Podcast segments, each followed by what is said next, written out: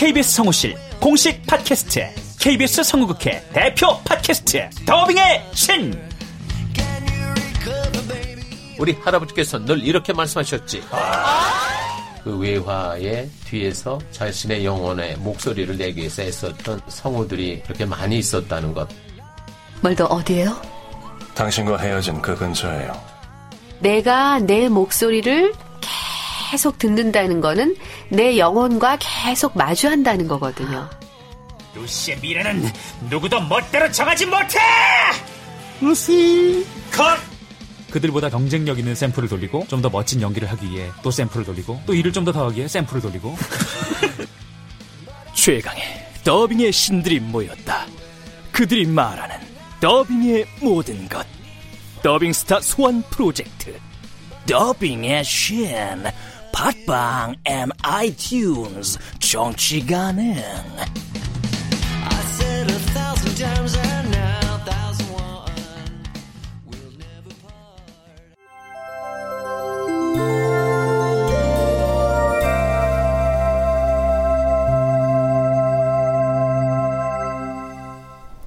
라디오 극장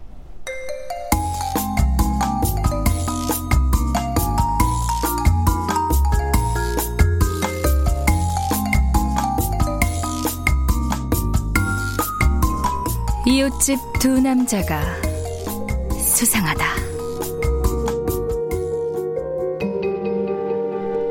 원작 손선영, 극본 성혜정, 연출 오수진, 스물일곱 번째.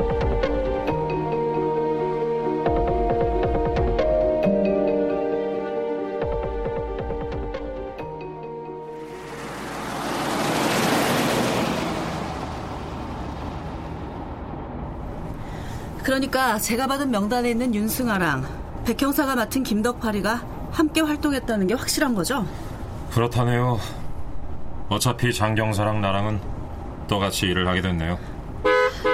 나 바쁘다. 빨리 좀 가자. 손선영의 집에 들렀던 장하나와 백용준은 정덕화 팀장의 호출에 속마서로 급히 이동 중이었다. 윤승아는 50대 중반 사채업으로 시작해서 강남에 12층짜리 건물을 올렸고 이 무렵에 장기매매 사업에 뛰어든 여자예요. 김덕파는 30대 중반 클럽의 웨이터로 잔뼈가 굵었고 자기 이름보단 현빈이란 가명으로 잘 알려진 놈이죠. 윤승아가 주식회사를 만들어서 중국과 한국 두 곳에 의료기 제조와 수입 사업을 했는데 이 과정에서 외국인 근로자를 고용했고 자연스러운 인력 교류가 이루어진 것 같아요. 그런데 김덕팔이 이놈 6개월 전부터 소재가 불명이에요. 그래서 처음부터 윤승호와 함께 연관을 못 지었던 것 같아요. 아마도 조직 내 암투 중에 제거된 게 아닌가 싶은데 김덕팔이도 역시 사체는 공중 분해됐을 거라고 보고 있어요. 아, 참. 지난 두 달 동안 윤승아가 전화를 걸 때마다 가까운 반경 안에 있던 사람들을 추려본 자료가 있는데요. 아, 좋은 백 있나 봐요. 추생영장도 없이 어떻게 그걸? 좀 가까운 사람이 있긴 하죠. 어, 반경 150m 안에 있던 전화 중에 뭔가 좀 의심 가는 번호가 셋 있었거든요. 일단 이 중에서 뭐 나올 건 없나 알아봐야겠어요. 지금요? 어, 여보, 나야. 전화번호 세 개만 더 찾아줘. 아, 미안. 아, 그래. 미안하다고. 아, 끝나면 다 같이 회식하자고. 그날은 금주 없는 걸로 해줄게. 장하나가 남편 김한규에게 문자 메시지를 전송한 지 얼마 되지 않아서 장하나의 메일로 정보 하나가 날아들었다.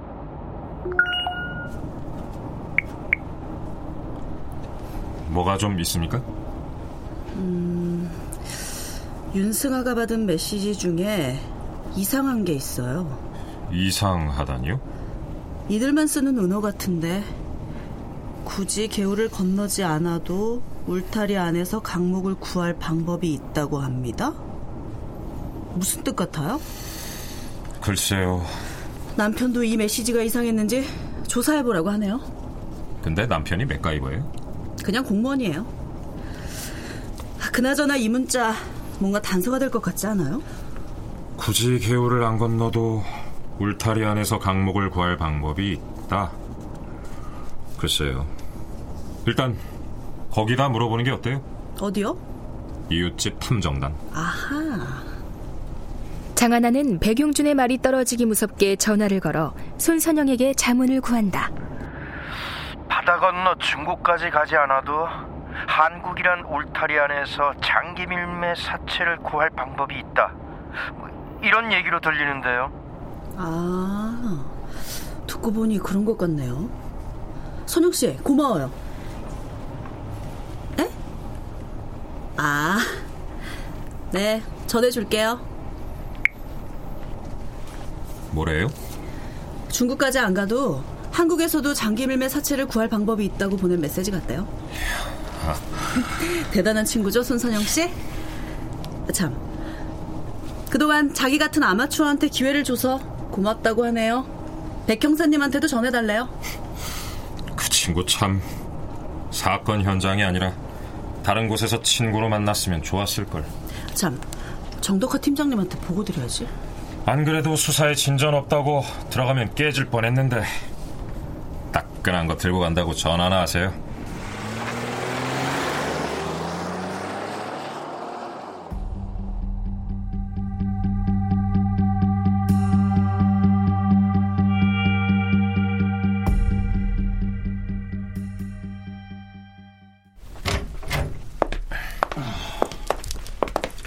어, 앉아. 백용준과 장하나가 회의실에 도착하자 정덕화 팀장이 따라 들어와 회의실 문을 잠근다. 장경사야, 백경사야. 정덕화 팀장은 30년 베테랑 경감답게 결정적 증거를 찾아낸 게 누구냐는 질문을 눈빛에 담아보낸다. 백용준이 장하나를 가리켜 눈짓해 보인다. 오케이. 어디서 나온 거야? 증거 능력은 없습니다. 어차피 불법 통로를 이용한 거라.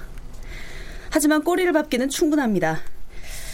오는 길에 메일로 받아본 자료가 있는데요. 사각턱 사각 몸매 아저씨도 이럴 땐 도움이 돼요. 노트북을 끌어당겨 메일을 열던 장하나가 정덕화와 백용준을 번갈아 쳐다본다. 제 남편 말이에요. 공무원이거든요. 우리도 공무원인데? 조금 더 비밀스럽고 좀 더 바보 같다고 해야 할까? 뭐 하여튼 그래요. 자, 여기 보시면요.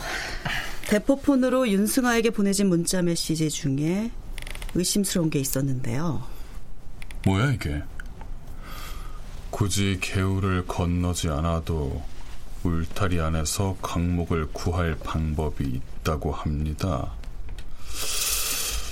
알아. 냄새 난다, 야. 그렇죠. 사체 썩는 냄새가 진동하는 메시지 아니 그래, 그게 아닌데.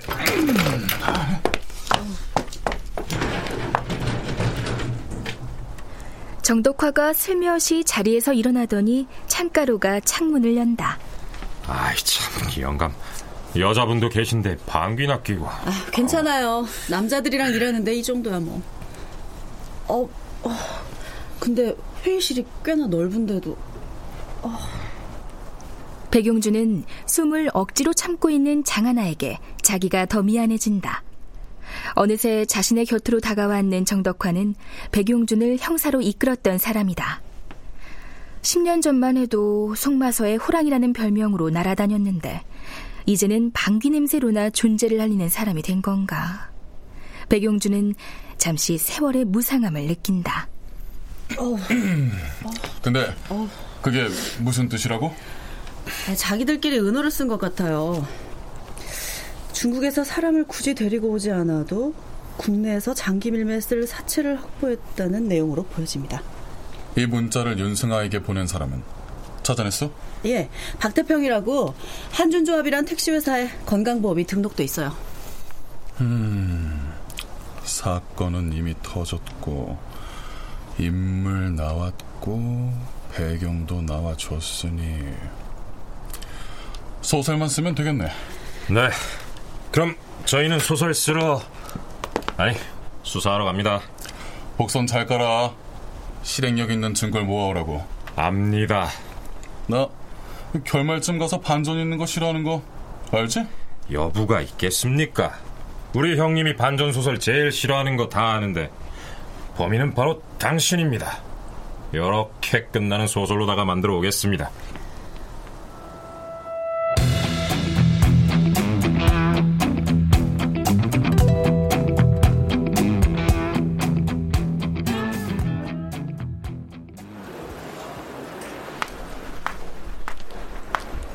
어, 나영 선생 왔어? 네. 요즘 병원이 왜 이렇게 바빠요? 요즘은 내가 중환자실 소속인지 응급실 소속인지 통 모르겠어요. 종합병원의 간호사들 딸리는 거 어제 오늘 일인가 뭐. 그만두고 굶어 죽거나 일하다가 죽거나 둘 중에 하나지. 나 210호 좀 다녀올게. 네. 누나. 오, 지우야. 너 오늘은 기분 괜찮아? 왜요? 저야 늘 기분은 좋죠. 너 어제 209호실 순정이 얘기할 때 누나 깜짝 놀랐어. 지우 같은 상남자도 상남자도 목숨은 하나란 걸 모르시나? 뭐? 그래 그래야 정지우지. 누나 나랑 라면 먹으러 가요. 배 안 고파요? 배고파 죽겠다. 근데 너 라면은 안 돼? 절대로? 그럼 누나 뭐 먹고 싶은데요? 음 지금 같아선 바퀴벌레도 잡아먹고 싶다니까? 아, 배고프다. 아, 누가 엽기 간호사 아니랄까봐. 뭐? 근데 누나, 누나는 그 목걸이 항상 하고 다니는 이유가 뭐예요? 펜던트처럼 달린 그 가죽 주머니 그 안에 뭐 있죠? 크기로 보나 두께로 보나 딱 봐도 메모리 카드 같은데. 에이, 오늘 그냥 공개합시다. 아휴, 얘가 또 시작이네. 넌 왜 그렇게 이 목걸이가 궁금한 건데? 누난 내 이상형이거든요. 이상형의 여자에게 관심 갖는 건 당연한 거 아닌가? 누나가 옛날 애인을 못 잊어서 그런 거라면 내가 좀 신경 쓰이니까 그렇죠. 그치. 또, 또 까분다, 정지우.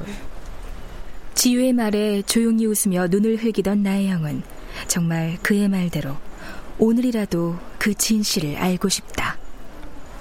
그래. 벌써 2년 전의 일이야.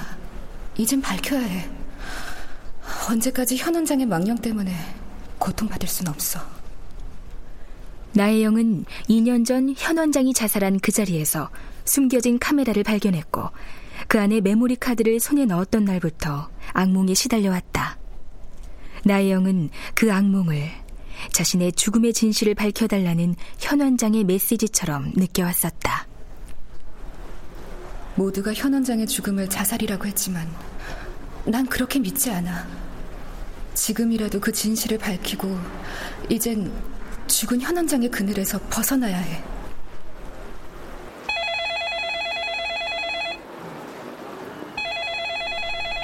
누나. 어, 어 왜? 아, 거기요. 전화기 울리잖아요. 아. 지우가 손가락으로 가리킨 것은 간호사실의 키폰이었다. 빨간색 불이 반짝이며 벨이 울리고 있다. 호출 버튼 옆으로는 응급실이란 글자도 보인다. 아, 응급실에서 부르나 봐요. 다녀와요. 기다리고 있을게. 갔다 와서는 그 안에 있는 거 공개하는 거예요.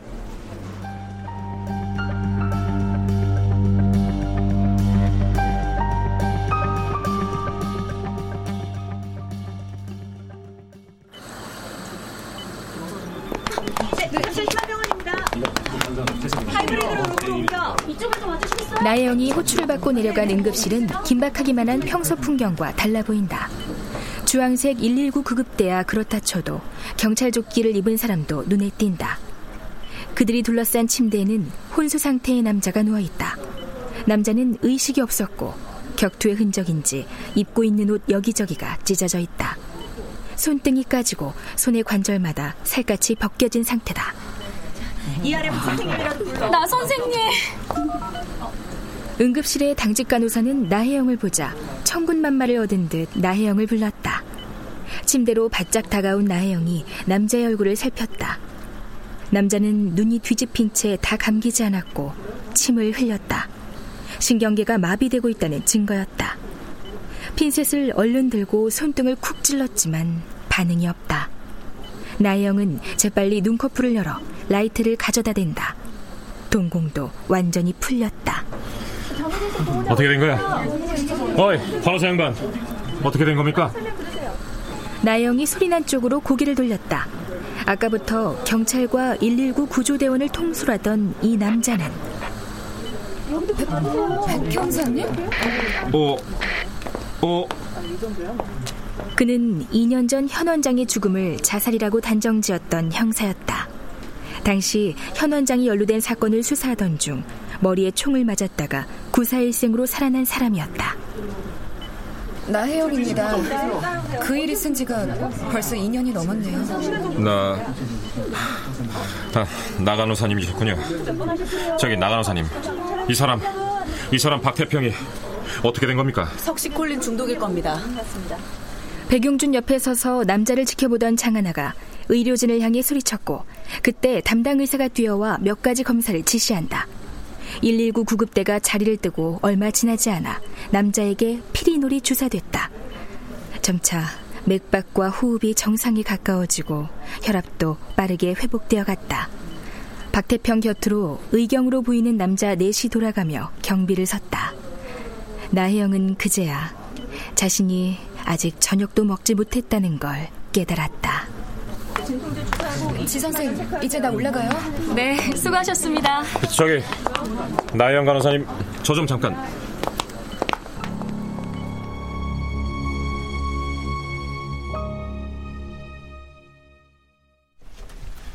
박태평 저 사람 이제 어떻게 될 것 같아요?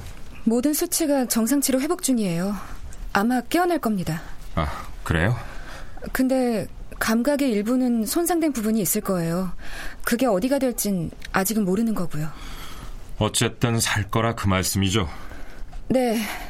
자살하지 않는 한은 살아날 겁니다. 자살하려고 했어요. 두 번은 안 그러겠죠. 두 번 그럴 수 있어요. 자신을 증명해 보여야 하니까. 아, 나머지는 수사 단계라 말씀드리기가 힘들고요. 차라리 상황을 알리고 부탁드리는 게 더 나을 것 같은데요. 그래요. 얼마 전에 이지연 씨도 이곳에서 죽었죠? 이지연... 아, 그러고 보니 기억나요. 얼마 전에... 아, 가만, 그 여자분도 석시콜린 중독 아니었어요? 맞아요.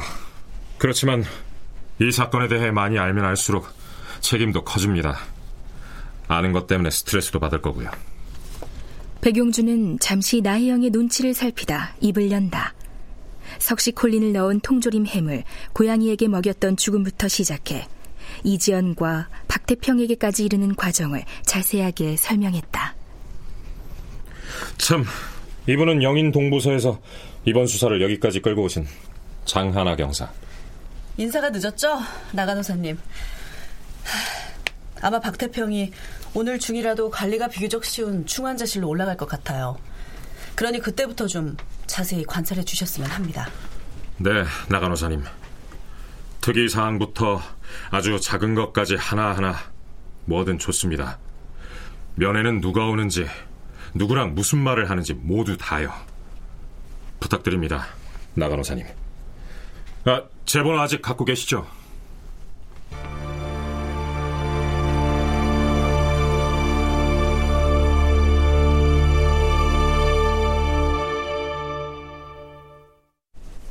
출연 손선영, 문관일, 나혜영, 길라영, 지우, 정의진, 백용준, 홍우백, 장하나, 송하랑, 정덕화, 구지원, 간호사, 오보미, 이현애, 해설, 이명호, 음악, 박복규, 효과, 안익수, 노동걸, 윤미원, 기술, 이진세, 김효창.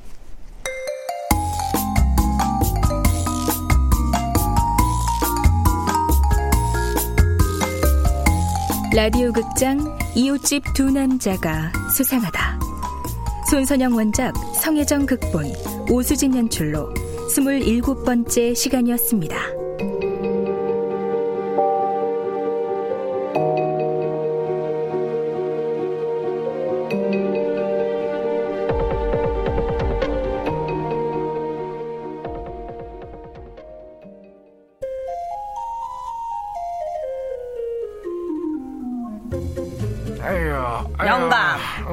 돋보기까지 끼고 뭘 그리 열심히 하쇼? 어, KBS 라디오 콩을 깔려고. 콩? 아이 콩을 까면 삶아야지. 아이고 이 할멈 보소 이거 어? KBS 콩이라는 건 통일 열차 바람 따라 구름 따라 라디오 극장 팝스 프리덤 세월 따라 노래 따라 보고 싶은 얼굴 그리운 목소리 가요 코리아 통일 전망대 KBS 한민족 방송은 물론 KBS 라디오의 모든 채널 모든 프로그램을 이 스마트폰으로도 들을 수 있단 말이야. 보고 듣고 즐기는 재미있는 라디오 KBS 콩! 아, 아이고 시장에서 파나? 아이고 파는 게 아니고 그 스마트폰 앱스토어인가에서 KBS 콩으로 찾으려. 공짜려! 아이 그거 까면 나도 좀 주시오 콩 응? 삶아도 먹고 볶아도 먹고. 아니 라디오를 콩으로 듣는다니 신기하네 그려.